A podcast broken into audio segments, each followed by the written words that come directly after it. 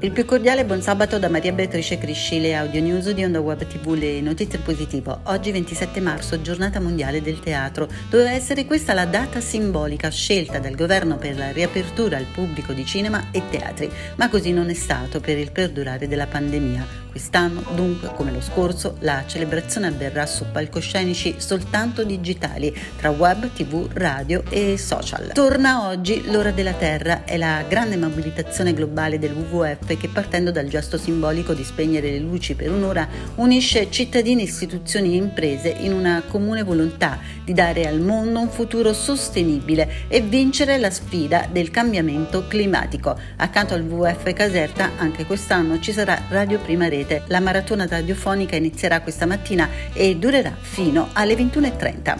Una via crucis laica, un percorso di 15 storie su 15 figure diverse che hanno vissuto in trincea la pandemia da Covid. Dopo un anno di tragedia, tra gli attori della compagnia teatrale 30 all'ora di Casagiove è nata l'esigenza di raccontare. Questa necessità è stata trasfusa in un videodocumento che sarà pubblicato sulla pagina Facebook dell'associazione il 2 aprile, venerdì santo, alle ore 21. Ed è in in edicola da questa mattina il nuovo numero del settimanale Il Caffè nella Bianca di Beatrice spazio al Dante D celebrato il 25 marzo scorso e alle tante iniziative che si sono svolte sul web. Buona lettura ed è tutto da Maria Beatrice Crisci, un forte abbraccio e una raccomandazione, seguite le notizie in positivo di Onda Web TV e iscrivetevi al canale YouTube.